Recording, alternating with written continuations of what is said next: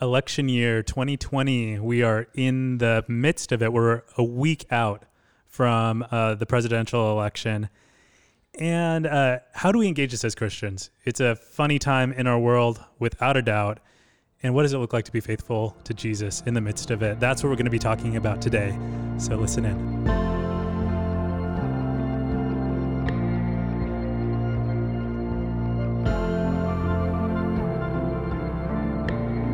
All right. Grace and peace to you in the name of the Lord Jesus Christ. Today is Wednesday, October 28th. Uh, my name is Matt Barrios, and I'm here with Dave Lomas. Hello. Hello. Do you have the pop up up round? I know. I wish we had some sound effect buttons. I actually think we do in this thing, but we just uh, need to add that. yeah. Uh, that would really help us stay focused and on topic for a gigantic topic like politics Well, today. we need a, uh, some comic relief yeah. because I'm already not having fun. oh man, you and I will find a way to make it fun. I'm positive of that. So um, yeah, we- decided that it's important to have a conversation about politics as we're like fresh upon casting our votes. Many of us have already put in ballots via mail and all that. And um, being faithful to Jesus in how we engage politi- politically is important. Um, and so that's what we're having a conversation about. In order to do that, we decided to revisit a lecture done just last year, which feels like a decade ago at this point. Five. yeah. And uh, Eugene Cho came and visited our church, gave a lecture on politics in our Year of Authentic Community in order to just kind of paint a picture of what connecting in a unified communal way, even on hot topics Yeah. like political engagement, That's right. what does that look like? Uh, so, Dave, what, what what kind of uh, inspired you to take another look at this this year? Well, I don't necessarily want to do this, but I feel like, you know, being uh, trying to be a faithful pastor that we we need to do this. Yeah, So I'm here out of need. I'm here out of love, not out of want. yeah, That's that's kind of it.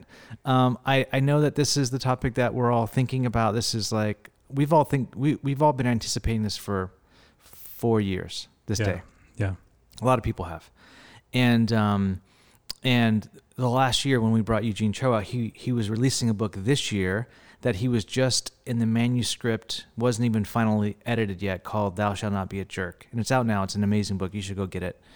And he and I just I begged him, could you just give your first public lecture on this book at our church? Because you know your, it's your hometown, San Francisco's your hometown yeah, um, you know that sort of thing. And he he he finally agreed to it, uh, almost reluctantly, and he did it, and it was incredible. And so I, I thought instead of like just coming up with like what what to say, let's revisit like short little snippets of what he taught us, and we want to encourage you to go back listen to the whole thing, and then um, comment on it, just as Mm. pastors at, at our church, commenting yeah. on uh, what the wisdom of Eugene, um, his like long obedience in the same direction in this in this space, Mhm. um, and then helping people like uh, how to f- frame how we're thinking about next week, going into next week, because I know that there's different expectations for different groups of people, um, and there's different ways that we are trying to prepare ourselves for a, an outcome. Either way, we have both um, people who lean conservative and Republican, and people that lean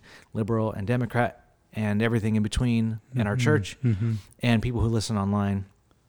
So, how do we prepare our hearts, no matter who we are, as followers of Jesus, for next week? Yes, and um, you know, one thing that stood out to me as we were like re-listening to this lecture uh, that Eugene gave at our church, uh, it was a year ago. It was November 2019 when he gave this lecture, and uh, and it was so interesting. So I encourage everybody to go back and listen to this lecture. You know, in, the, in this next week or so, we'll put a link in the show notes for this episode of the podcast. And uh, one thing that stood out to me, he's like opening it up and he's just kind of, uh, you know, goofing around with the crowd and winning us all over with some jokes. And uh, then he's also telling like, yeah, you know, right now there the world feels crazy. And I'm like, wait, wait, wait, what was going on in November 2019 that the world felt crazy? Because now it feels crazy, right? Yeah. Like uh, almost November 2020. And and so he is uh, like talking about that. And I kind of look back in the news. I was like, oh yeah, there was there's gun violence. There was um, there were more protests about you know gun violence. There's more about uh, international policy, and and uh, plus like what um, our president was saying on via tweet and whatnot, and and so there was like high controversy Mm-hmm. uh, going on at that moment. And wouldn't you know it, a year later, it feels like it just never let up, Yeah. right? Um, and that's what we're in right They right actually now. put put the foot down on the gas. Actually, just the whole nation did. Yeah, It is more crazy. yeah, it is more wild. So all the more important, I believe, for us to deeply consider what does engaging with politics faithfully as followers of Jesus look like. So that's what we're about today. And uh, in order to do that, we we just chosen a few quick snippets uh, from the lecture to play back to you. We'll provide some commentary, almost kind of like tailor fit it for our current moment. Yeah. Our, And- our church in this moment. Yes, exactly. And um, yeah, and then uh, we'll provide some commentary. So, first of all, let me cue up this first one, um, uh, a first little quote, and uh, we will listen to it, and then we'll come back with some comments. We've normalized violent rhetoric, mocking, bullying, and the demonization of, quote, the other. Clearly, we can't blame it merely on the broad umbrella of politics, but it's plain to many that something has significantly shifted in our culture and politics to our detriment. Now, within the church, it's all too convenient to blame the larger culture and society. As I shared last night in our talk, in the church, it is convenient to kind of blame something in secular culture that ails the world. But I think, as it is with many topics, we should be equally concerned by the manner in which Christians are engaging the political machine. For example, certain Christians have altogether dismissed and disengaged themselves from the political process. Either because it's too exhausting or because of the theological bent that shapes their conclusion that as a follower of Jesus, they should only focus on spiritual things. Simultaneously, I'm concerned by Christ followers who appear to be overly obsessed by politics. And by this, I mean we've chosen to justify everything we do for the sake of our political ideologies, views, or convictions. Additionally, I'm concerned by Christians who are heavily influenced by a vision of cultural Christianity and the power we can wield in our society without necessarily being the ways and the heart of Christ. All right. Wow. So, I mean, there's a lot to unpack in that. Yeah, there is. I think the thing that's standing out, standing out to me the most is how um, we have allowed, uh, and the church is very complicit in this. Um, we have allowed th- our politics to divide us um, Hmm. into, uh, even in the church, a two-party system that the church does not fit in. But we won't collectively say that. We won't collectively say as a church, we do not fit in a two party system, and we will not fit in your two party system, America. We are other. We are other, not in a derogatory way like he Yeah. says it, but we're we're like kingdom people. And Yes. uh, a friend of mine just shared this with me a couple weeks ago. He's like, 50 years ago, the uh, they did a family study where they asked parents, "What's the the most um, grievous thing that uh, that your uh, that your child would bring home to meet you? Like, what kind of person?" And the answer was uh, predominantly someone from a different race. Hmm.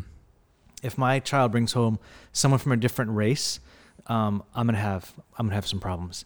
They asked that same question uh, just in this century, in like the last couple years, and they said overwhelmingly it's politics. Some Hmm. Wow. when my child brought home someone from a different political um, party, I would have I would have a lot of problems with that Yeah. and we've divided the world like and the church is divided like this too Hmm. i mean you you actually literally have republican churches and democratic churches Yeah. churches that are patriotic and churches that are are not and i think what Eu- eugene clicked into was um, christianity religion has power it just does Mhm. there's something powerful when you're you're appealing to people's sense of believing in God, and you get people to follow uh, Yeah. God by following your church, and so Christianity has been in America and throughout the centuries drunk with this kind of power as well, Mm. and this is the you know New Testament language of uh, empire. This is the Mhm. um, this is like what a lot of commentators believe the Book of Revelation is entirely about. It's about Yeah. Um, Babylon is empire. It's like getting Mhm. in bed um, with the harlot, Mm. and uh, the church in America has done that with um, politics. Yeah. Oh man, I, I see that all over the place, and it's not uh, it's not just one party doing it. Actually, Yeah. like I, I think you're super spot on that there's certain churches that are going to be Republican churches or Democrat churches, and not experience the nuance that comes with the kingdom of God, which does not split along party lines. Yeah, Um, uh, I, it reminds me a little bit. Uh, I think you, you had quoted Tim Keller once in a, in a sermon where he talks just, about just once. I've only Oh quoted him one yeah. oh yeah. One one time I was just Yeah. like, oh, that's an interesting guy. I'll have to look him up. but uh, yeah, uh, he was mentioning uh, that there's like a few pillars of uh, of Christianity and how they engage society in the Mhm. world, and it's like half of those things sound super liberal, Yep. and half of those things sound super conservative, Yep. and they're all Christian Yeah. right Yeah. and that's the thing that's complicated about uh, you know like uh, engaging in the political system in the united states at this moment is to be a christian as you're saying is to be other That's right. and uh, it makes me think about the way that um, a core attribute of who god is is that god is holy right and to be holy means to be sanctified to Yeah. be set apart Yeah, to be right. different and other Yeah. right?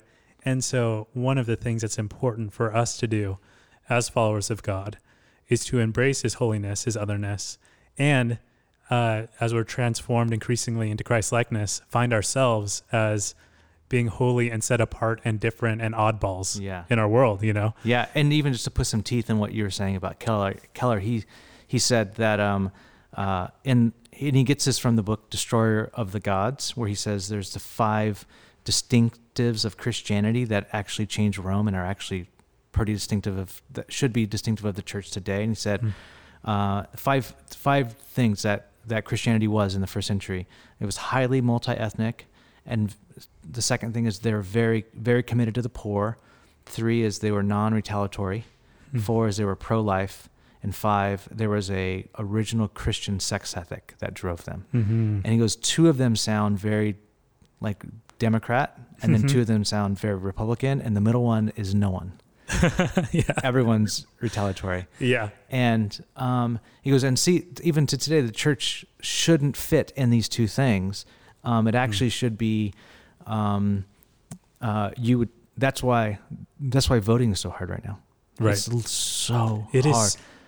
Let's talk about that for a sec because I voted. I, I just mailed in our ballot today. I love it. Ash and I voted on Sabbath. We got the thing out, and we just like prayed, and we're like, "God help me!" And then Yeah. uh, we read up on all the stuff, and it was so exhausting. Ash, we didn't want to do it because it was so emotionally exhausting. Yeah. I think that, you know, on that note, uh, just real quick, this has been my my recent thought because I'm also I, I look for ways to get out of voting as much as possible because I'm just like, oh, this is such a pain, and how would I, you know, it feels like this lesser of two evils choice, like almost all the Literally, time. Ashley said that about every single thing we're Yes. voting. Lesser of two evils. I'm like, that's not. A, I don't know if that's a thing. I mean, it's a Yeah. thing, but it shouldn't be a thing. But I don't even know. Yeah. Is there a category for lesser of two evils in the Bible? I like. I don't know. I don't know. I don't know, but like, uh, there's. like, I choose this demon, not that demon. I suppose sloth is better than gluttony. Yeah, so yeah. you know, Yeah, let's let's just do that.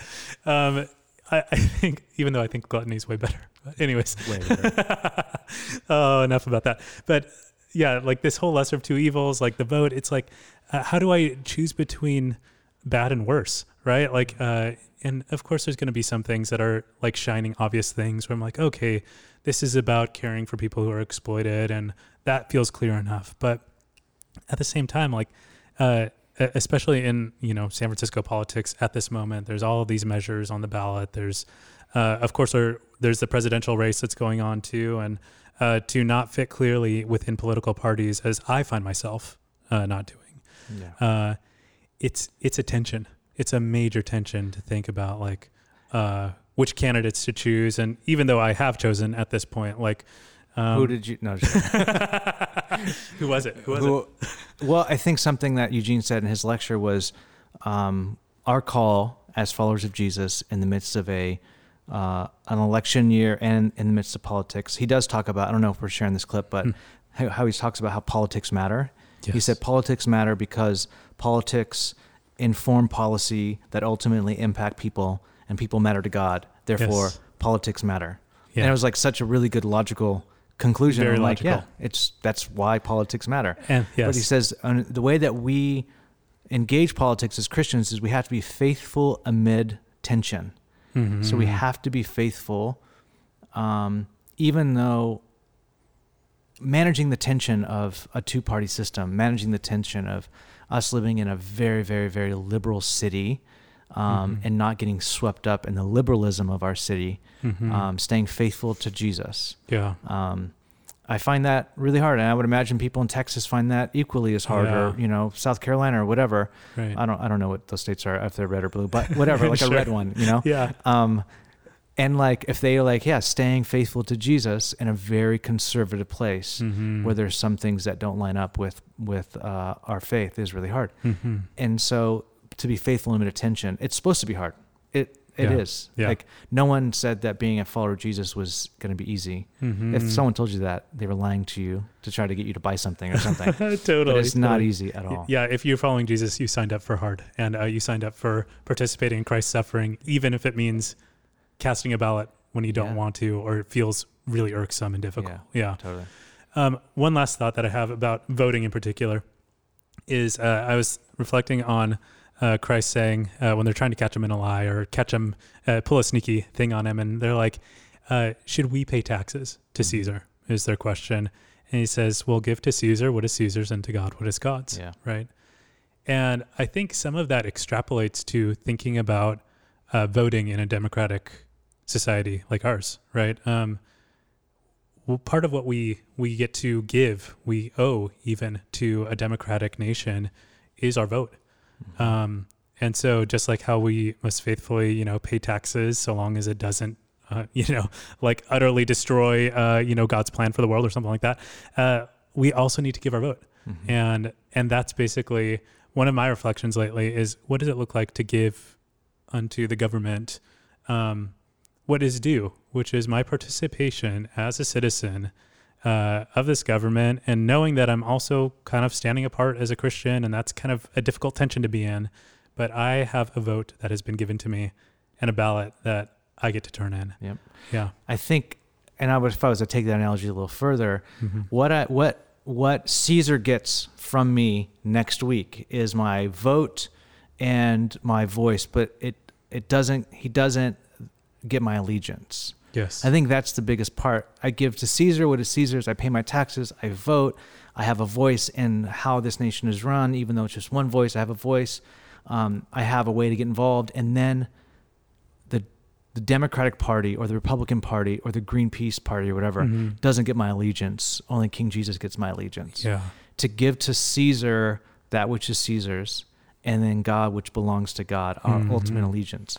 Um, good. that needs to be that i mean we're talking about pastoring our people through this you have to give your allegiance to jesus and, and the kingdom he's bringing Oh, that's so true. And I think Eugene's going to be talking about that more as we keep listening. But oftentimes, when we talk about politics, our natural first question is What's your politics? Are you a Democrat or Republican?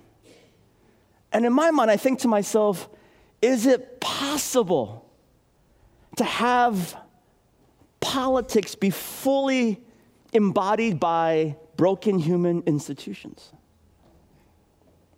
Consider this sharp rebuke from Thomas Merton for both progressives and conservatives alike in one of his books. He says, quote, I see little real substance in the noisy agitations of progressives who claim to be renewing the church and who are either riding some rather silly bandwagon or caught up in factional rivalries.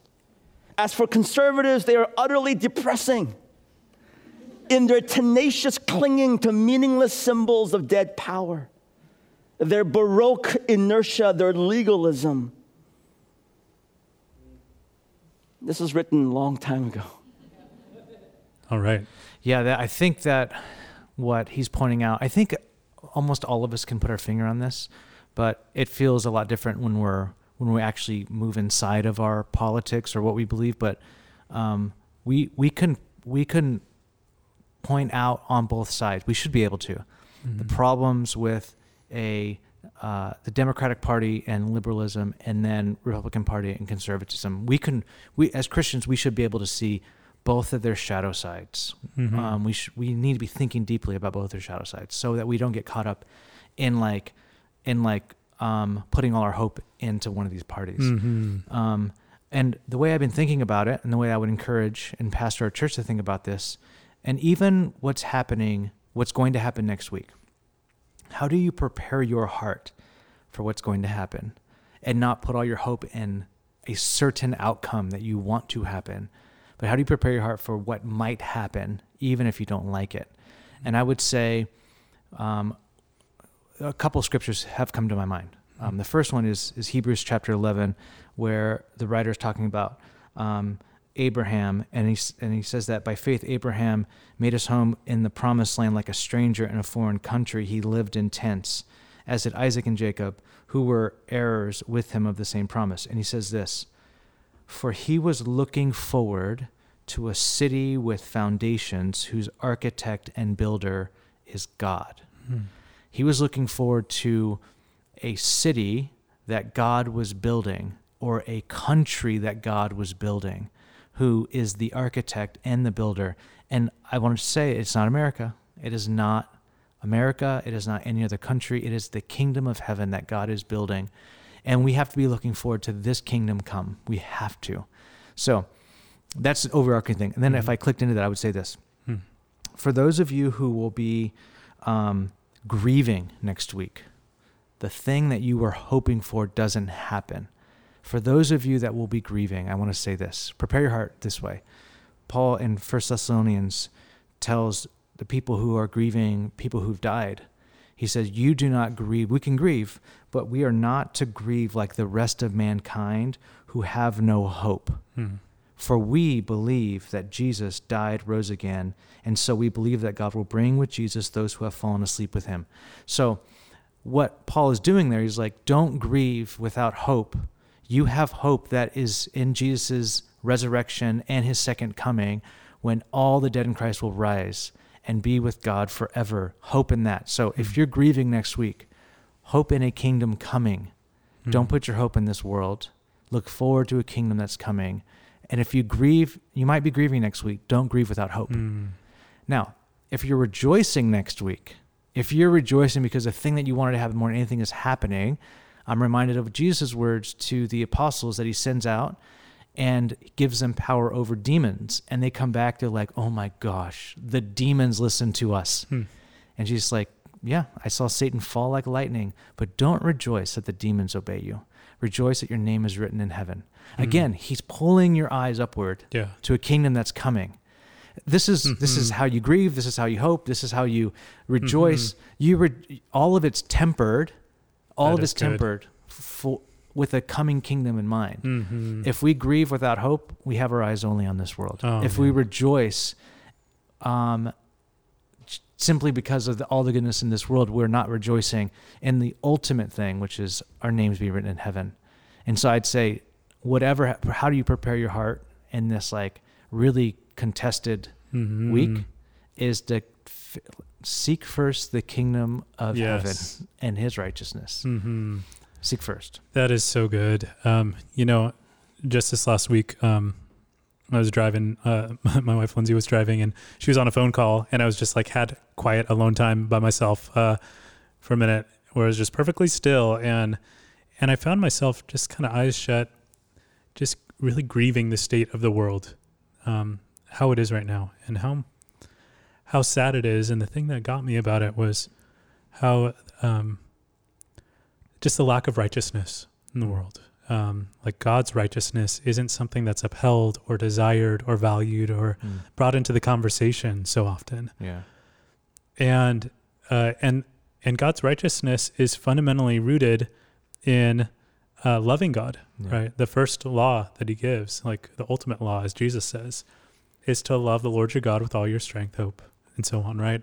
And and if we're if we're looking for righteous righteous people, righteous society, a righteous world, uh, which I think is partly what political engagement is about, is to try to help move the dial towards righteousness in the world. The thing that is so often missing is the love of God Hmm. being at the center of that. Yeah. Um, and so, yeah, weirdly, like as we're praying and I'm reflecting on this, I'm just like tearing up with this burden and this deep grief about, I just really wish people loved God. Yeah. And because loving God puts everything else in perspective. And it goes back to what you're saying to seek first the kingdom of God and, and his righteousness, Yeah.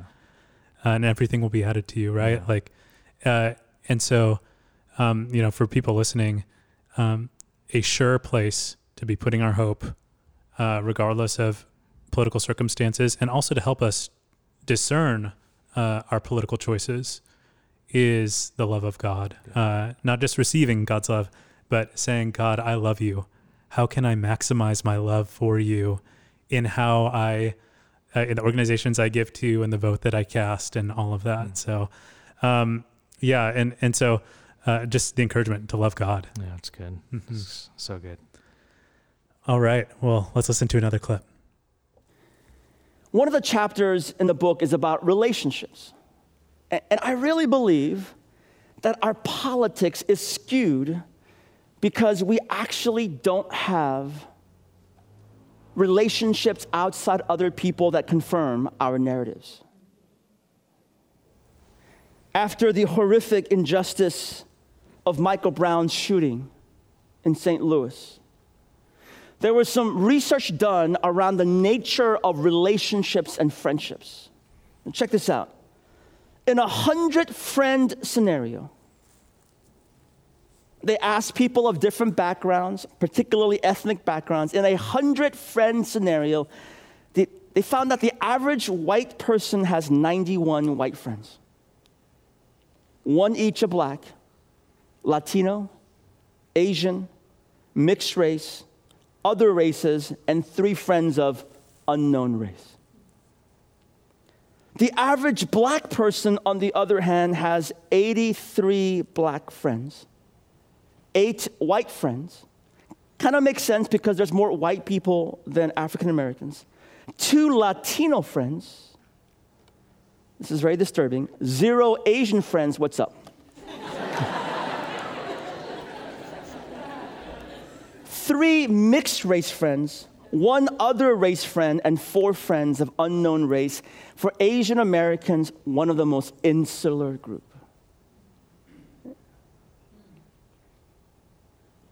The reason why I share this is we're having discussions about some of the most pertinent, relevant things around how decisions are made impacting people, and we actually don't know other people.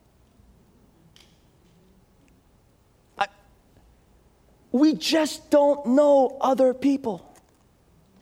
And there's something about, not that we become incredibly culturally well versed or deeply empathetic, but there's something about placing ourselves in situation that gives us a slightly different perspective. I'll just kind of give you an example. Uh, this past year, I've started biking for the very first time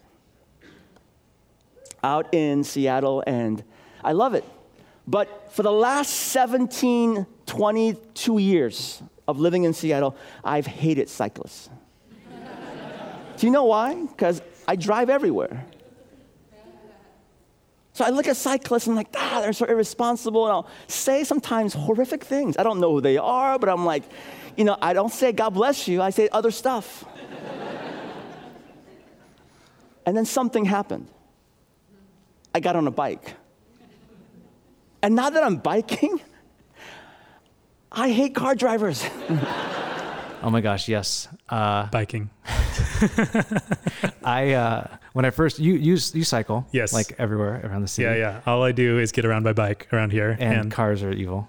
they're the worst. Yeah, I mean, I'm always dodging them. And yeah, I, and I, I rode a bike when I first moved to San Francisco, and I thought the same thing, and then now I'm exclu- exclusively car, and I think cyclists are the worst because they, they don't obey any any any traffic, anything, but they expect all the cars to. The pendulum swing. Yeah. So, but I think what he was, what I think was so good about this point, um, is you shouldn't ride a bike. And no, um, That's think- what stuck with me yeah. too, Dave. Yeah. I think what was so good about this point was that we don't really understand the the other side unless we we can honestly listen to the other side. Hmm. And I've been trying to listen to people that are both why are you voting for or if they're like I support Biden, why do you support Biden, you know? Mhm. Or I s- support Trump. Why do you support Trump? What is the thing? Not an emotionally charged thing. Mhm. I can't start this conversation thinking one side is the devil. This Right, is right. this is the problem. When you demonize someone, you remove them from being human, Hmm. and then you're able to treat them like demons. Hmm. You're able to treat them like like the enemy. You, Hmm, it's it's all is fair in the way I treat you now because you are the devil.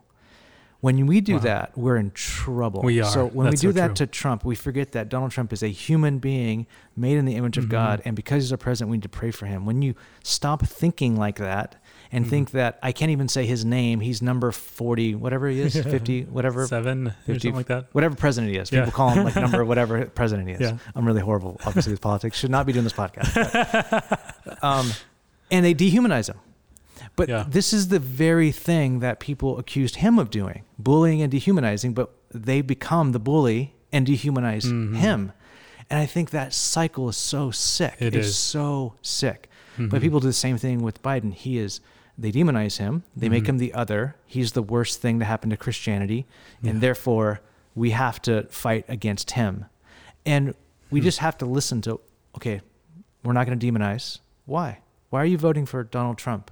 What, Yeah. what are your, your values that you're kind of holding on to and, and, Mhm. and putting that into a vote for him? What, what is it about Joe Biden that you're, um, or whatever, whoever else Yeah. you're writing Kanye West? Well, Yeah, why are you yeah, right. voting? You know, because Jesus is King. You know, because the album. yeah, it's a really good album. It's good a album. really good album. um, so I, th- I, it's really, really important. I think my two pastoral things here is don't demonize. When you Yeah. demonize, this is what we kind of have to do. This is one, one, one way that you know you're demonizing. When you're able to hate this person, hmm able to hate them like Yeah. with a cold hatred, and you you've probably demonized them and you made them less than human. You've dehumanized them, and you're able to treat them like garbage when Mm-hmm. we do that, um, we have left the realm of like Christian uh, ethics Hmm. and the way that Jesus teaches us to live in the world. We just you've left that. You've completely left that stop. hmm Um, that everyone's made in the image of God and everyone is is is be is worthy to be treated like a human being. That is good. Um, and then to go in, I don't agree with your politics. Mhm. That's totally fine. You know. totally. But just to step in and go, why? Like I'm, I understand why people vote for Trump and and a conservative, um, uh, you know, Yeah. government, yes. and I understand why people are voting for Biden and, uh, you know, a not so conservative, you know, Yeah. leaning government. So I I understand, um, and I agree and disagree, you know, different, Yes. with different things. Right, right, right. It, it makes me think about um, like in order to even wrestle well with somebody, they have to be a human being Yeah. with you. You know, like uh, because otherwise you're you're um, you're not dealing with a, a person. So I, I'm thinking about like one of my friends in particular, and he's probably my favorite sparring partner in life. You know, he's a very challenging type of guy, and it's fun to have back and forth with him about just about anything. And uh, and you know, he's he is on the different side of the political divide than I am, right? And we have incredible conversations where, dude, I love this guy. This guy's like a brother to me. He's one of my closest friends. Um, you know, part of my wedding party, and and he's like, uh, yeah, thinks differently than I do. Mhm. Uh, and so we have some real debate, some real back and forth, and I love getting to spar with him. And it almost even adds to some of the intimacy that we feel. But it takes first exactly what you're describing, treating him like a human being who has some ideas that are worth taking in and engaging with. And I think he feels the same way about me. So I think it's super important to do that for the sake of being united and not writing people off. Yeah. Yeah. And if I can kind of maybe some closing thoughts as we land this plane on politics and next year's next week's election and everything that will ensue, because it could be a, a bloodbath Mm. for weeks to come. It could Yeah. be. Yeah. Um, not literal, God willing. Please, Lord. no. Yes. Gosh. Yeah. Um, we can't demonize. Hmm. We have to stop doing that. Um, demonizing both administrations, Hmm. uh, both sides. And if you find yourself not liking uh, liberal Christians because you're a conservative Christian, or you find yourself not liking conservative Christians because you find yourself to be more liberal, um, you have you have broke fellowship, the fellowship that Jesus made through His own body and blood Hmm. For a political for a, for Caesar. Hmm. You've done that for Caesar. Wow. You've done that for um, empire, Hmm. Babylon, Nebuchadnezzar. I mean, you can name it. It's probably easier sometimes to name it in biblical language than it is in like physical, like Wow. for the Democratic Party, Republican Party, because it's not as triggering. Hmm. But you've done that, and, you, Hmm. and we cannot do that.